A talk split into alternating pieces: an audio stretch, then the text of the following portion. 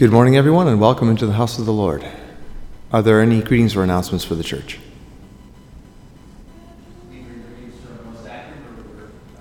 Mm-hmm. Mm-hmm. Thank you. Uh, greetings from West Akron. Uh, my brother and I were there two weeks ago. And then, of course, greetings from Eastern Camp, where we were last week. Uh, there was over a thousand uh, believers and friends gathered together there, and it was a very blessed time. Thank you, Brother Greg. Greetings from Sister Nancy. Sister Beverly sends greetings. Thank you. Greetings from Sister Beverly. Thank you, Sister Edith. Greetings from Brother Zoran and Edith's mother as well.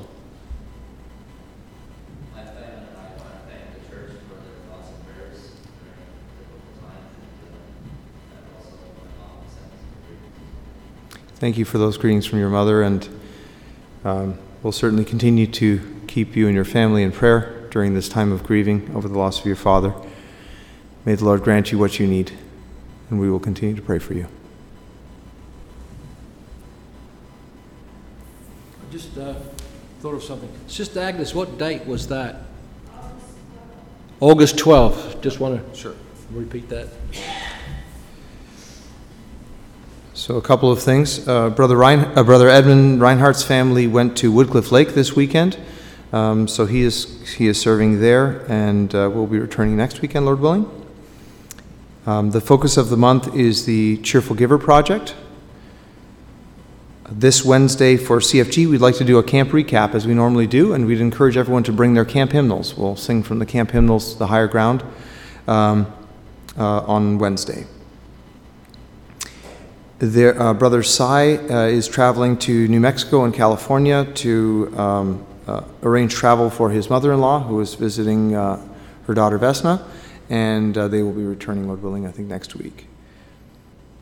There is a new cookbook that's available, and there's a sample on the back table by the door as you leave the sanctuary. It's called Freezer Friendly Meals, and uh, the proceeds from that cookbook will go to support our brethren in the Ukraine that have been displaced and um, are undergoing hardship because of the war there.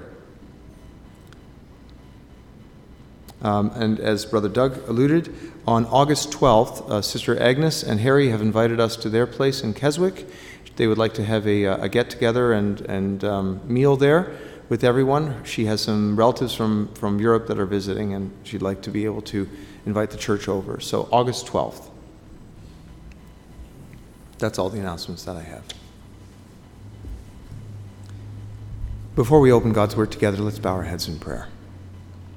Heavenly Father, it's so good to be able to come apart, to spend time around Thy timeless Word. We know that heaven and earth will pass away, but Thy Word will endure. And so, Heavenly Father, there's no place more fitting than to be in Thy house on the Lord's day, to look into Thy Word together, to be encouraged by it, and to be reminded of the things that are truly important. Heavenly Father, be with us in our meditation. Be with those that could not gather with us. And we want to also lift up in prayer unto Thee those that are going through great trials and hardships, those that are suffering from disease, those who are uh, constrained by old age and can no longer gather with us, those that are grieving the loss of loved ones, Heavenly Father. We pray that Thou wouldst be their comfort and their rock uh, during the time of difficulty in their lives. Be with us now as we look into Thy Word together, and we pray these things in Jesus' name. Amen.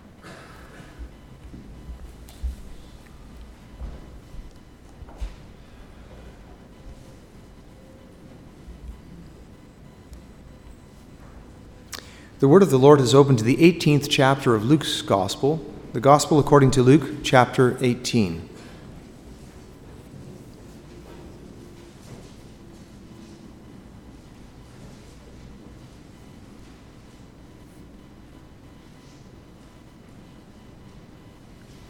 I'd like to begin reading with the first verse. And he spake a parable unto them to this end that men ought always to pray and not to faint, saying, There was in a city a judge, which feared not God, neither regarded man. And there was a widow in that city, and she came unto him, saying, Avenge me of my adversary. And he would not for a while. But afterward he said within himself, Though I fear not God nor regard man, yet because this widow troubleth me, I will avenge her, lest by her continual coming she weary me. And the Lord said, Hear what the unjust judge saith. Shall not God avenge his own elect, which cry day and night unto him, though he bear long with them? I tell you that he will avenge them speedily. Nevertheless, when the Son of Man cometh, shall he find faith on the earth? And he spake this parable unto certain which trusted in themselves that they were righteous and despised others. Two men went up into the temple to pray, the one a Pharisee and the other a publican.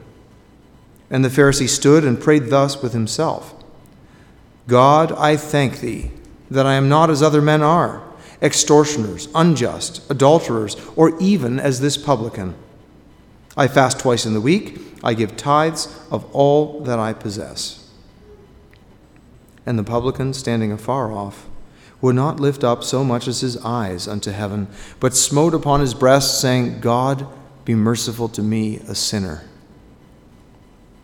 I tell you, this man went down to his house justified rather than the other. For every one that exalteth himself shall be abased, and he that humbleth himself shall be exalted. And they brought unto him also infants that he would touch them. But when his disciples saw it, they rebuked them. But Jesus called them unto him and said, Suffer little children to come unto me, and forbid them not, for of such is the kingdom of God. Verily, I say unto you, whosoever shall not receive the kingdom of God as a little child shall in no wise enter therein.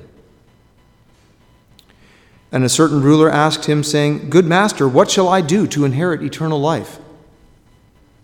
And Jesus said unto him, Why callest thou me good? None is good, save one, that is God.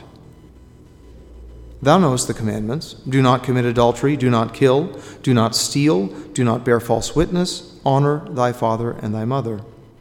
And he said, All these have I kept from my youth up. Now, when Jesus heard these things, he said unto him, Yet lackest thou one thing. Sell all that thou hast, and distribute unto the poor, and thou shalt have treasure in heaven, and come, follow me. And when he heard this, he was very sorrowful, for he was very rich. And when Jesus saw that he was sorrowful, he said, How hardly shall they that have riches enter into the kingdom of God? For it is easier for a camel to go through a needle's eye than for a rich man to enter into the kingdom of God. And they that heard it said, Who then can be saved? And he said, The things which are impossible with men are possible with God. I've read until the end of the 27th verse.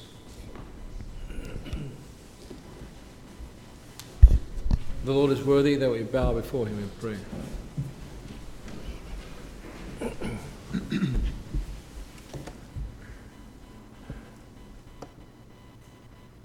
Loving Father in heaven, we come into thy presence on bended knee, folded hands, and we pray a humble heart. We pray, Lord, that as we gather together in this, the house of prayer, that our attention will be on your word and focused on your will for our lives. We thank you, Lord, that we could gather once again on this beautiful day where you have once again manifested your glory through your creation, through the sun through the wind, through the birds of the air. Father, we thank you for your goodness that shines down upon us like your sun, the sun which lightens every crevice and crack on the earth. And Father, we pray that it may enlighten our hearts, the Son of God, that He would enlighten our eyes that the word that He has left behind for us may, as the Apostle Paul said, the gospel is the power of God unto salvation, that your word may save. For the Son of Man has come to seek and to save that which was lost. Father in heaven, we're thankful for the many blessings of camp that we have experienced, even we who have been here and have watched it on live stream. Father, we pray that we would not forget the words that were spoken, the, the songs that were sung, and the prayers that were offered. Father, we are also mindful for our dear family, Brother Mark, Sister Jenny, and their extended family, both here and in, uh, in Ohio, that you be their comfort, their strength, as they had bid farewell to their dear father, a dear husband, to the mom. And we pray, Lord, that his legacy will be remembered, and that they may remember Grandpa and how he loved them and how he cherished them. And that they too would one day want to take the path he took, and that is to be a follower of Jesus Christ.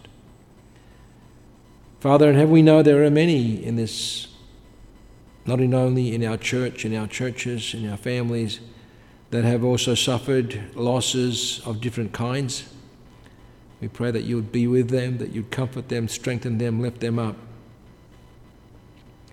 We pray especially for the unsaved, those that have been hearing your word day in and day out, Sunday in and Sunday out, those that know your word in their minds, but we, pray that it may descend into their hearts, that they would believe you, that they would believe what you've said, believe what you've done, and that they would respond th- through faith to receive the Lord Jesus Christ and his salvation that he offers. Father in heaven, we pray for those that are sick, the shut in, those that are going through difficult trials in their lives. We pray, Lord, that as the one that was written of in Hebrews, your Son, Jesus Christ, he was not unfamiliar with the infirmities of our flesh, but was in all points tested as we are, and yet he was without sin. And he's able to give the grace and the strength for us that we can also be tempted because in every temptation, your word promises us that you will provide a way of escape. So, Father in heaven, we come before Thee as our God, as our Lord, as our Saviour, as our Father, pleading for your mercy and for your grace. Be with those that have not yet come back from camp, bring them safely back. We pray, Lord, for the government, as we have many times in the past, as this world is, is just full of decadence, is just deteriorating and spiraling down in corruption, in confusion, calling evil good and good evil. And we pray, Lord, that we would, who are exposed to your word, we who have the opportunity, would see that and be willing to turn back and save our souls through the Lord Jesus Christ. Be with our dear brother as you would expound your word this morning. Open our hearts that we may not only be hearers but doers of your word, for this is true wisdom. We ask all of these things as we commend this service now to your care and keeping in Jesus' precious name. Amen.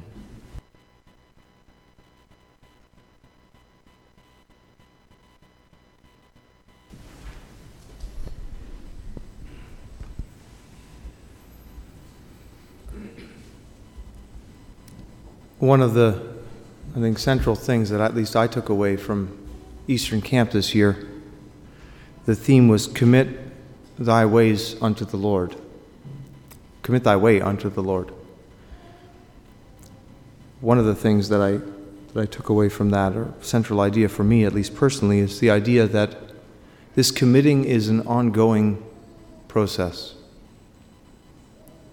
It's not a one time commitment, though it begins that way. It begins when we would throw over our lives onto Jesus Christ, not depending on our own merit. And we attest to that through baptism, an identification with Christ and his death and resurrection. But committing our way unto the Lord is a perhaps a daily exercise, certainly something that is done on an ongoing basis. My brother said, I think the last time he was up here, was that faith is a moral choice. And that is an excellent way of thinking about it. It's not some magical fairy dust that you sprinkle on things, but it is a choice. It is a choice because we have the option of not believing. As I mentioned, I think the last time I was at the pulpit. Christ begins with a parable that we ought to pray and not to faint. And he does this, I think, because our natural tendency would be to think that, well, if God's as great as he is, I only need to pray once and he's heard it. And since he knows everything, he knows how it's all going to work out. So, what's the point of coming again and again and again to God in prayer, especially if he doesn't seem to be answering our prayers? The answer is, like so many things, it's for our benefit. It's for our benefit. A gift uh, that we have no uh, proper appreciation for its value is often mistreated. You know, with our children, sometimes we give them something, or, or perhaps we defer giving them a gift, a valuable gift, because we know they're not really ready to appreciate it yet. They won't be careful enough with it. They'll probably end up breaking it and then regretting it later. So we reserve that for a time. And that waiting for our children is often pretty hard. They don't like to wait anymore, I think, than we do. We maybe covered a little bit better. But the idea of waiting on God and committing our ways to Him and trusting Him on an ongoing basis, even when we don't receive an answer immediately, is a difficult thing. But we see from this verse that this is not only important, but even to be expected, perhaps, in the Christian life. Like people that would engage in physical exercise or weight training or something like that, it's in the, rep- in, in the repetition that, that power is built and stamina is built. No one goes straight to the weight rack and pulls out the heaviest weights and tries to lift them without ever having stepped in a gym before. That would be foolish. You'd hurt yourself. God needs to work with us where we're at. He knows the end result already. So Christ uses this rather odd parable. He showcases a man who is ungodly, who has no fear of God as an example. There was a widow, and in that culture, uh, a widow was seriously disadvantaged. She had no upright way of supporting herself. Uh, if she had no family to care for her, protect her, or provide for her, she could very quickly find herself in a very difficult spot. She was very vulnerable in that culture without some form of, a, of male protection who could, who could intercede on, on, on her behalf. There was a law, but to be heard by the law was also a problem. She had someone who was who is looking to take advantage of her, of her precarious situation in life, her adversary. Perhaps he was withholding a payment that was rightfully hers that could support her. Perhaps she had still a little bit of land or something like that that she was holding on to, and as leverage, this man was using that money that he owed her as, as, as, a, uh, as, a, as, a, as a weapon against her to try to force her perhaps to sell her last little bit of livelihood. We don't know the backstory. God doesn't give it to us in our, in our text here. But she was in a difficult situation, and the only man that could help her was this unjust judge, a man of poor character who didn't fear God above, had no sense of the justice of God, didn't really care about people either. no interest in helping her on a humanitarian basis. And so she did the only thing she could do. She came again and again and again and again until finally that unjust judge said, All right, even though I, I don't care at all for this woman or her cause, she's being a problem, a pain to me. I'll deal with it to get rid of her. And the Lord said, Hear what the unjust judge says. And shall not God avenge his own elect, which cry day and night unto him, though he bear long with them? I like the way that the Lord says that. He's also waiting with us. Christ says, Take my yoke upon me, upon you, and learn of me. He, he doesn't leave us with the yoke alone. He takes the other side of it. In fact, it's His power and His strength that's doing the pulling. We have it easy. It's hard to remember this sometime, and I know words like this perhaps when you're going through something difficult. You mean I have to wait even longer? Maybe. But I'm convinced that God doesn't want us to wait a moment longer than we need to in this situation. Once we have learned what the Lord wants us to learn, then He's ready and willing to intervene. For those of you that heard Sunday night's sermon, it wasn't until finally they cried out to the Lord that he intervened. And he didn't wait around another half hour before he calmed the storm. It says he arose. He arose right then and there and spoke the word that quieted the storm. So, what I take from that is when I'm suffering in something and it's perhaps going long, and I wonder where the Lord is and if He even hears, I need to keep coming to Him. And I need to keep looking inside and see what it might be that the Lord is still teaching me through this. And remember, there's no shortcut to learning patience. When the Lord is teaching us patience, there's only one way to learn that it's with time. Lord, grant me patience and grant it to me now. It doesn't work. So the Lord tells us to keep asking because He's bearing with us. He's mindful of what we're going through, He's suffering along with us. Do you remember the words of Christ to the Apostle Paul? He was Saul at the time, he was on the Damascus Road. Saul, Saul, why persecutest thou my church? Saul, Saul, why persecutest thou my people? No. Saul, Saul, why persecutest thou me? Christ felt it. It's a mystery to me, but he continues to suffer along with his people. Don't ask me to explain that to you. That's one of the mysteries that are, is, is reserved in the Godhead. But that mystery provides consolation also for me. And the thought that the Lord of glory is not removed from my situation, but also feels along with his children.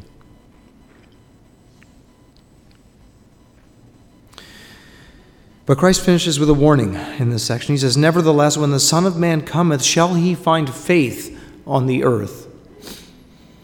And I think in that idea of faith is the idea of faithfulness. Will we bear long with Christ as he bears long with us? Or will we give up before he does? He won't give up, of course. But we think sometimes that he's forgotten us, or he's neglected us, or he doesn't care, perhaps. The truth is that He does, but His ways are not our ways. Neither are His thoughts our thoughts. One of the thing that I, things that I've realized is that there are many that have heavy burdens. There are many that are suffering. And yet, in each case where I've had an opportunity to talk to these people, they also testify of God's faithfulness in all of this. His ability to hold them up, even in the face of of, of chronic conditions that will not go away in this life. Yet they have found grace.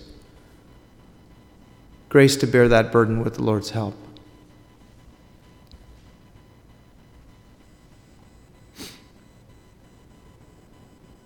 There are some that trust in their own righteousness and are quick to find faults with others. They think because that person perhaps is suffering something, it must be the Lord punishing.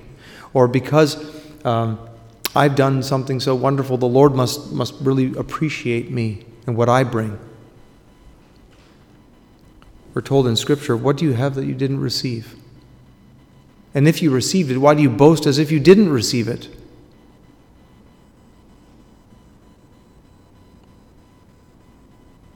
The Pharisee had the thing completely wrong. He was only praying with himself, Scripture says. God didn't hear him. His righteousness was only for the benefit of other people who might have seen him praying, speaking his loud prayer, praising himself. Isn't that the thing that we despise the most in others? Pride, self congratulation. We think, oh, what a blowhard. Who does he think he is? I heard a quote years ago and it stuck with me. The thing that men admire most in men of restraint is in men of greatness is restraint. That when you when you know someone could do something about it, you know, the, the, the gentle giant who's being pestered by someone smaller than him, and you know that he could just turn around and flatten that guy if he wanted to, but he restrains himself and we respect that. Someone that flies off the handle really quickly. It's a shame. We know that. And we see this fault very easily in other people, but we have difficulty sometimes finding it in ourselves. We're very quick to justify ourselves, and that was really the sin of the Pharisee, wasn't it? He was justifying himself before God. When someone else cuts corners or uh, cuts people off on the highway, perhaps, think, what a jerk. Why doesn't he follow the rules? How come he drives that way? But when we do it, it's excusable because, of course, we're in a hurry and we have to be somewhere important. And why doesn't that guy just let me in? Come on, I'm in a hurry. God's word is a mirror, and it shows us ourselves in it. You know, Christ came to show us what we really should be like. He was that perfect representation of the Godhead. Each of us, we're a bit more like a mirror that's got cracks in it and distorts the image. And you can kind of see bits and pieces sometimes of the proper image, but it's, it's, it's confusing, it's shattered.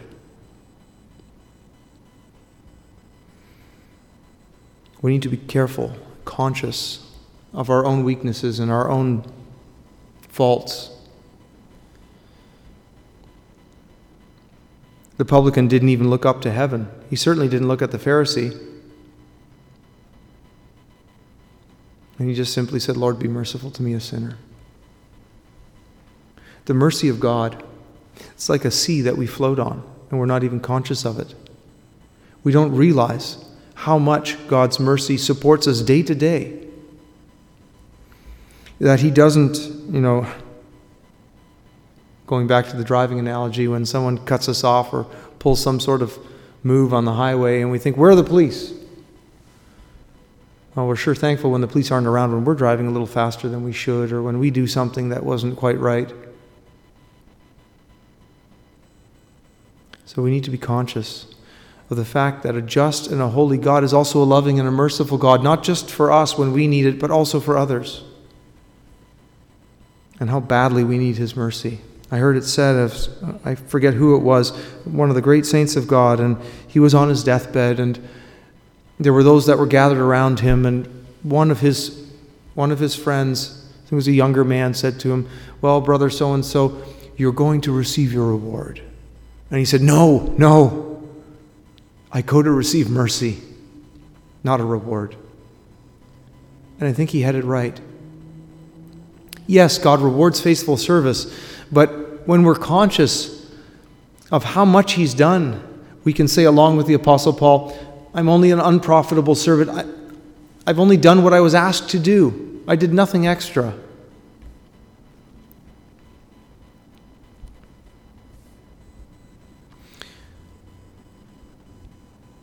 You know, sometimes even in the great creeds of the church, there's a lot of truth in there. They're beautiful. But I, am reminded of one of the creeds, and it says simply that uh, Jesus Christ was, was uh, uh, born of a virgin, and, and then it says he, he was condemned by Pontius Pilate and suffered a death on the cross. And you think, well, what about all of the things that happened in between those two events? When we think of Christ. Yes, it's true. He could have come, just shown up on Golgotha, been nailed to the cross, died and resurrected and gone right back to heaven. Made short work of the whole thing and, and, and still be completely effective for our atonement. But how would we have known the Father? How would we have known about God if He didn't live among us and teach us and show us what the Father was truly like?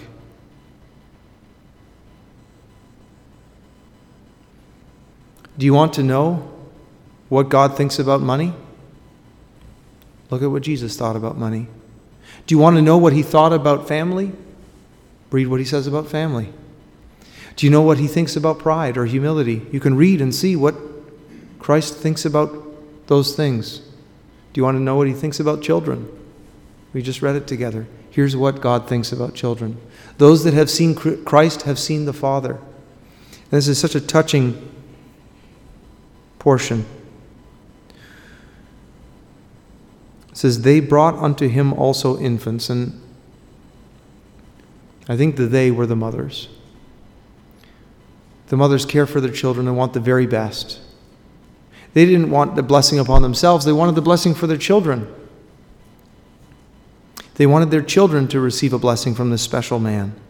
But the disciples, of course, they were a little bit more businesslike, a bit more grown up we don't have time for this. There's, there's, there's things that we need to do. The master's busy. But Jesus called them unto him. He had time for these little children. I think I see and hear a warning against impatience and the adult attitude sometimes that we bring into the things of God. We're looking for efficiency, we're looking for. Um, results. And we forget that the Christ himself took time out of his schedule. He knew the clock was ticking down to his appointment with the cross. Yet he took time apart for those children. And I don't think it was just a, um, a drive by blessing. I can see, see him just looking into the eyes of those children and sharing a kind word with them, maybe tickling them a little bit as he spoke with them. The Father delights in children. He says, Forbid them not, for of such is the kingdom of God. And that verse, I think, can be taken a couple ways. We must become childlike. He explains that. We must become as little children. But when you think of all the children that have suffered and died since the beginning of creation,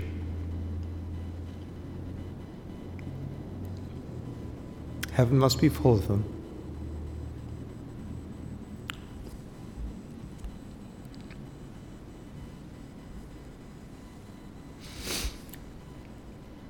Verily I say unto you, whosoever shall not receive the kingdom of God as a little child shall in no wise enter therein. We all, of course, begin as little children. We take things at face value. We don't look to overcomplicate things. We accept things as they're told to us. When our father tells us something, we don't even question it. We think, Dad told me it's true. Of course, with time and with experience, with bitter experiences, betrayal, we become a little bit more suspicious. When someone offers something to us, we kind of wonder, well, what's the, what's the, what's the string attached to this one? Where's the hook? Or we start wondering if there's if it's too good to be true, it probably is. Right? We understand that in the adult world, things are not always as they seem. But with the things of the kingdom, with the things of the kingdom of God, there we need to become like a little, little child. We need to set aside our suspicions. We need to set aside our contingency plans.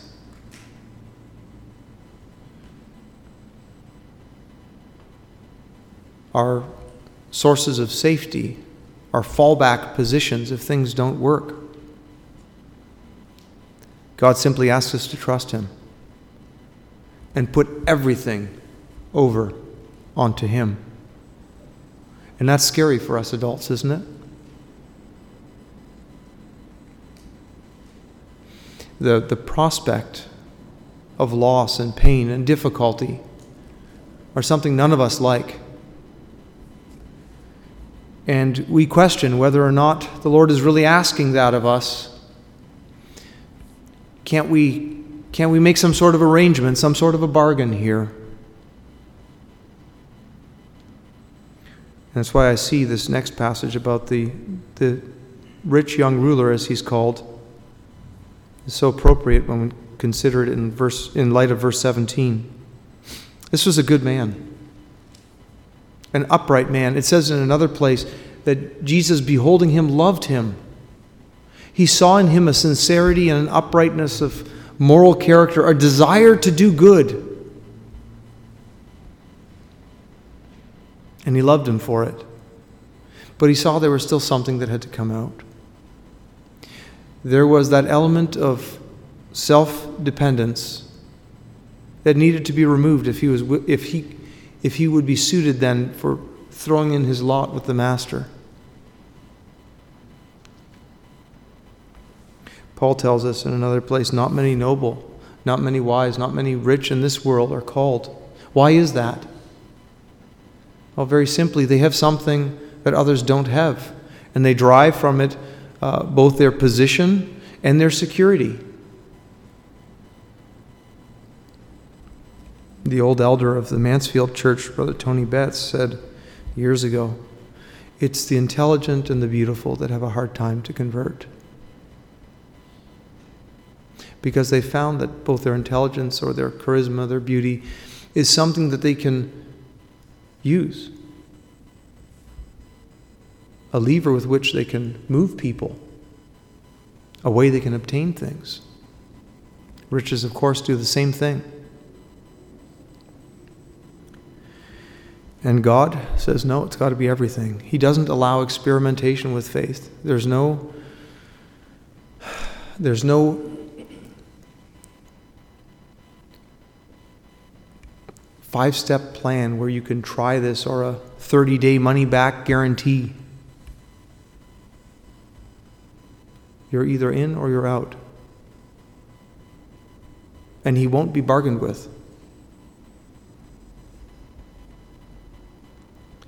I often thought about this rich young man and thought, well, you know, Jesus says to him, it's got to be everything. Sell everything you have, give it to the poor, and come follow me. What would he have said if, if what, would the, what would the young man have said if Christ had said, Well, give me half? He probably would have gladly parted with that half. I still have plenty left. It's no problem. What if he had turned it up a notch and said, Make it 60% or 70% or 80% or even 90%? Would he, you know, perhaps it would have made him pause a little bit. Think, well, I still have 10% and I'm pretty good in business and I have some connections, and I think I can, I can, I can still do all right. I can still make it through. he said, No, all. All. And that all is hard until you realize you don't have anything anyway.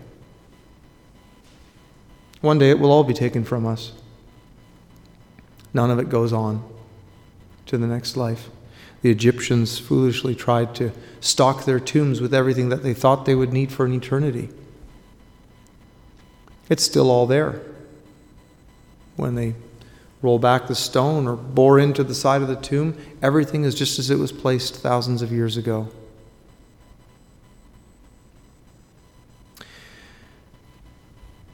How hardly shall they that have riches enter into the kingdom of God? For it is easier for a camel to go through a needle's eye than for a rich man to enter into the kingdom of God. And they that heard it said, Who then can be saved? In the Old Testament, riches were a sign of the favor of God, at least one of them. The, the exemplary ones in society were the ones that had made it. And Christ came to turn all of that on its head. He clarifies in another place they that trust in riches shall not enter the kingdom of God. And it's exactly for re- this reason we've been speaking about. But in the end, it underlines something that is fundamental to salvation. With man, it is impossible. You don't have to be wealthy to not enter into the kingdom of God.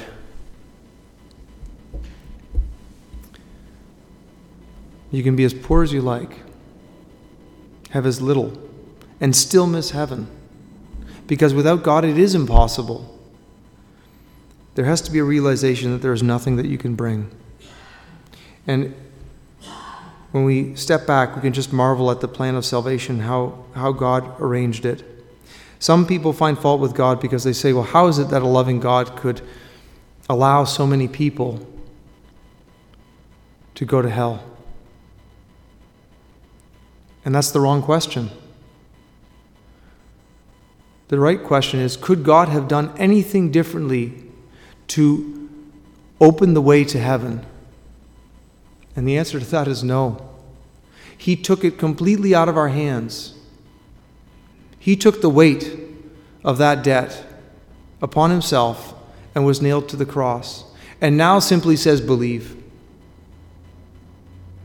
Believe. That's it. It doesn't matter who you are, it doesn't matter what your background is, doesn't matter what you have in your bank account or not, it doesn't matter your, your level of intelligence. Just simply believe the work is done. And for some, that's not enough. They're looking at it from other angles and they think, well, it's going to cost me too much to follow Christ. Really? What will it cost you? Because, of course, what can you take with you? Only your children. I heard that years ago. The only thing we get to take to heaven is our children. Consider what the Lord says. Consider what it means to become like a little child.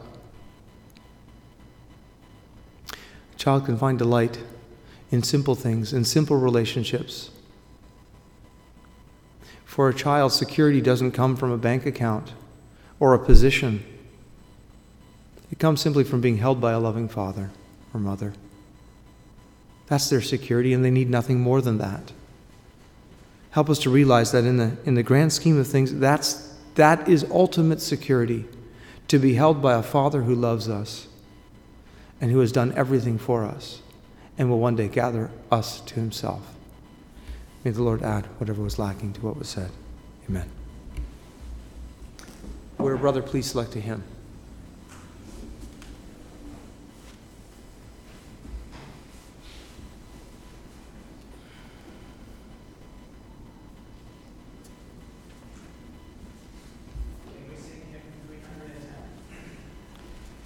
Hymn number 310.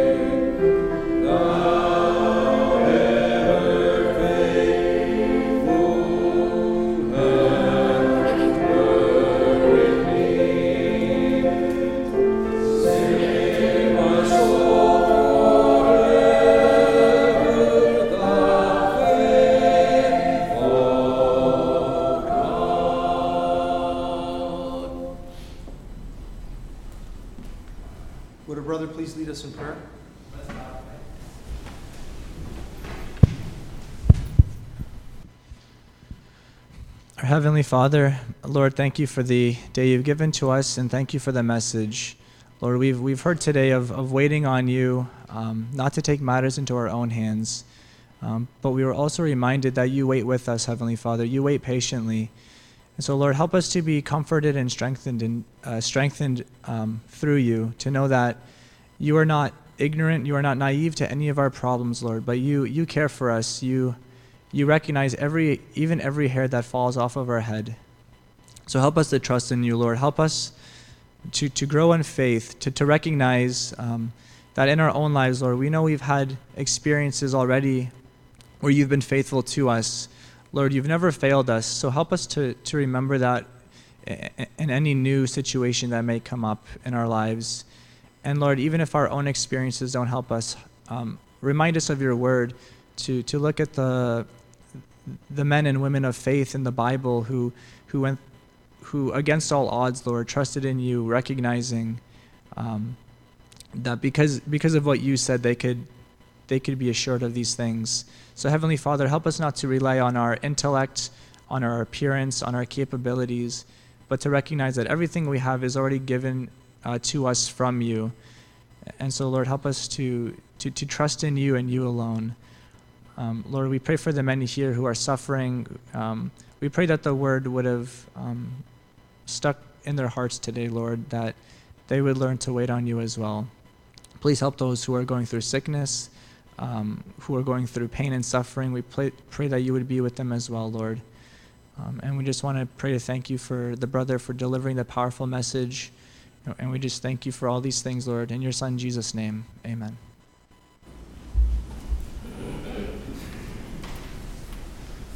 Would a brother please select a concluding hymn?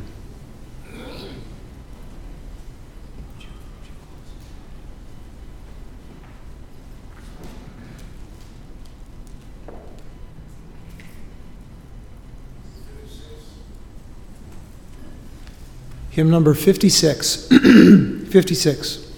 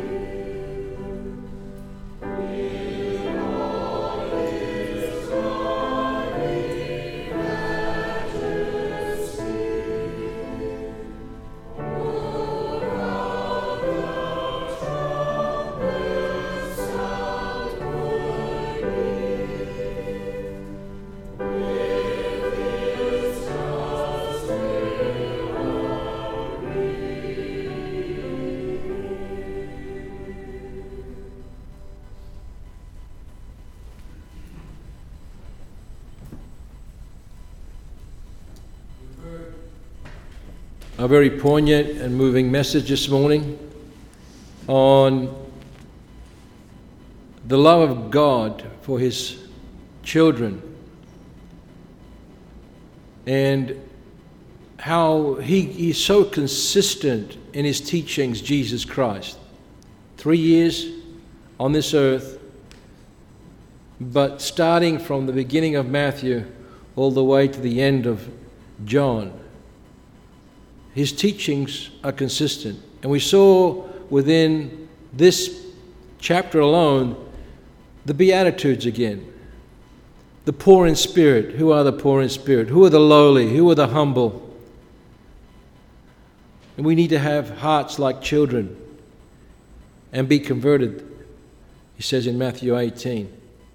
We need to be merciful to one another. And we need to give all.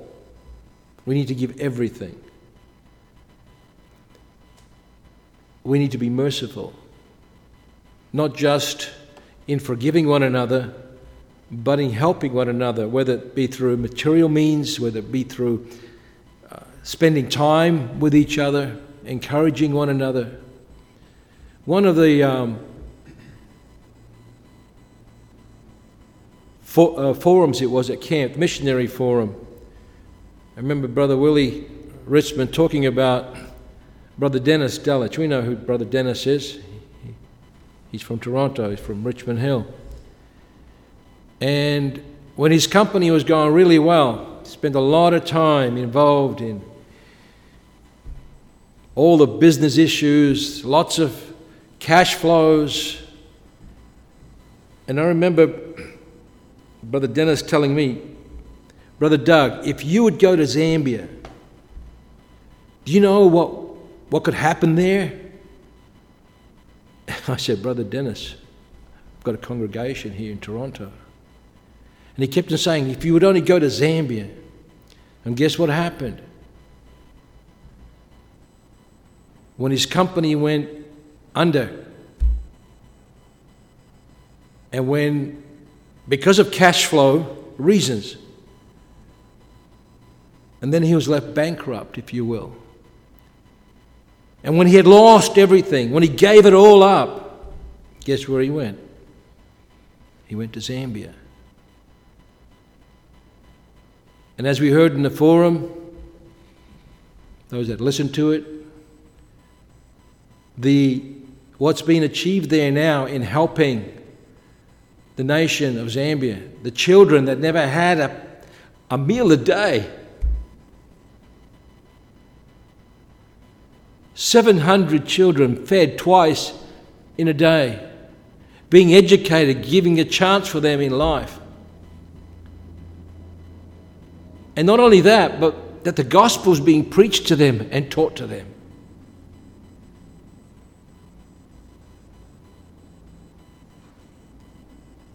I'm reminded of one incident, and I'll bring it up because it sort of flows into what we heard about giving everything up. And it was a small incident for me, but a big lesson.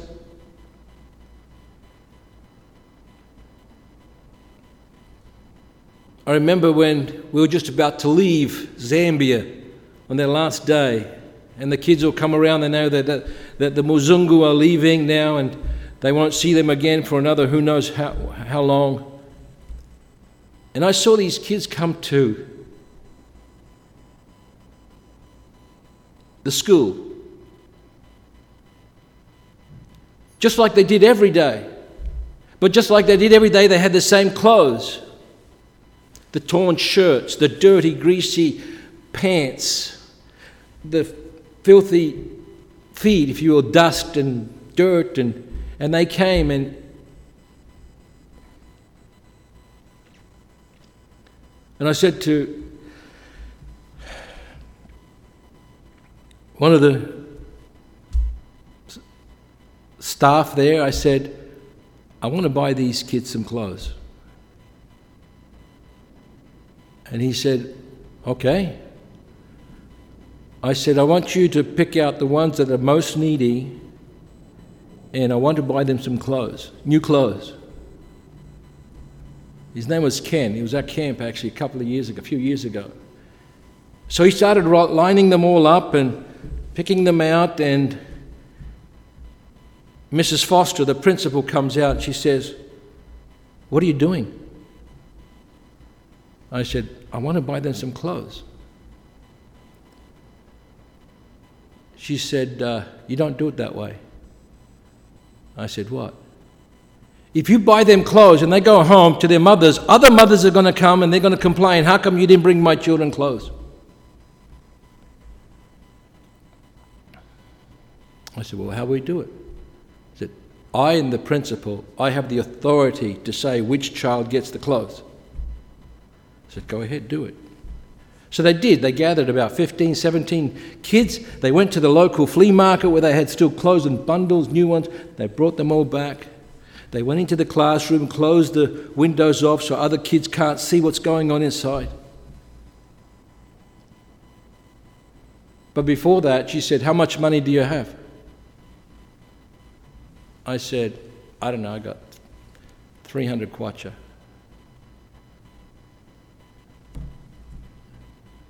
Okay? But I'm keeping 20 kwacha in case I need it for the airport. I always want to have a drink before I get onto the plane. Lemonade, of course. And she says, Well, if you want to receive a blessing,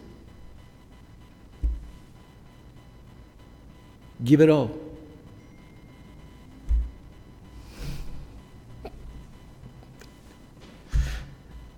I gave my 20 kwacha.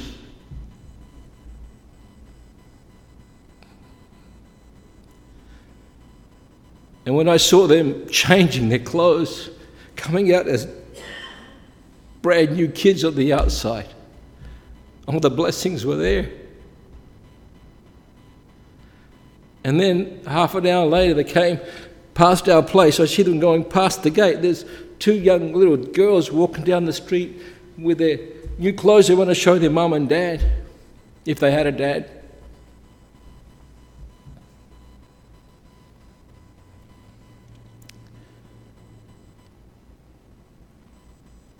And guess what?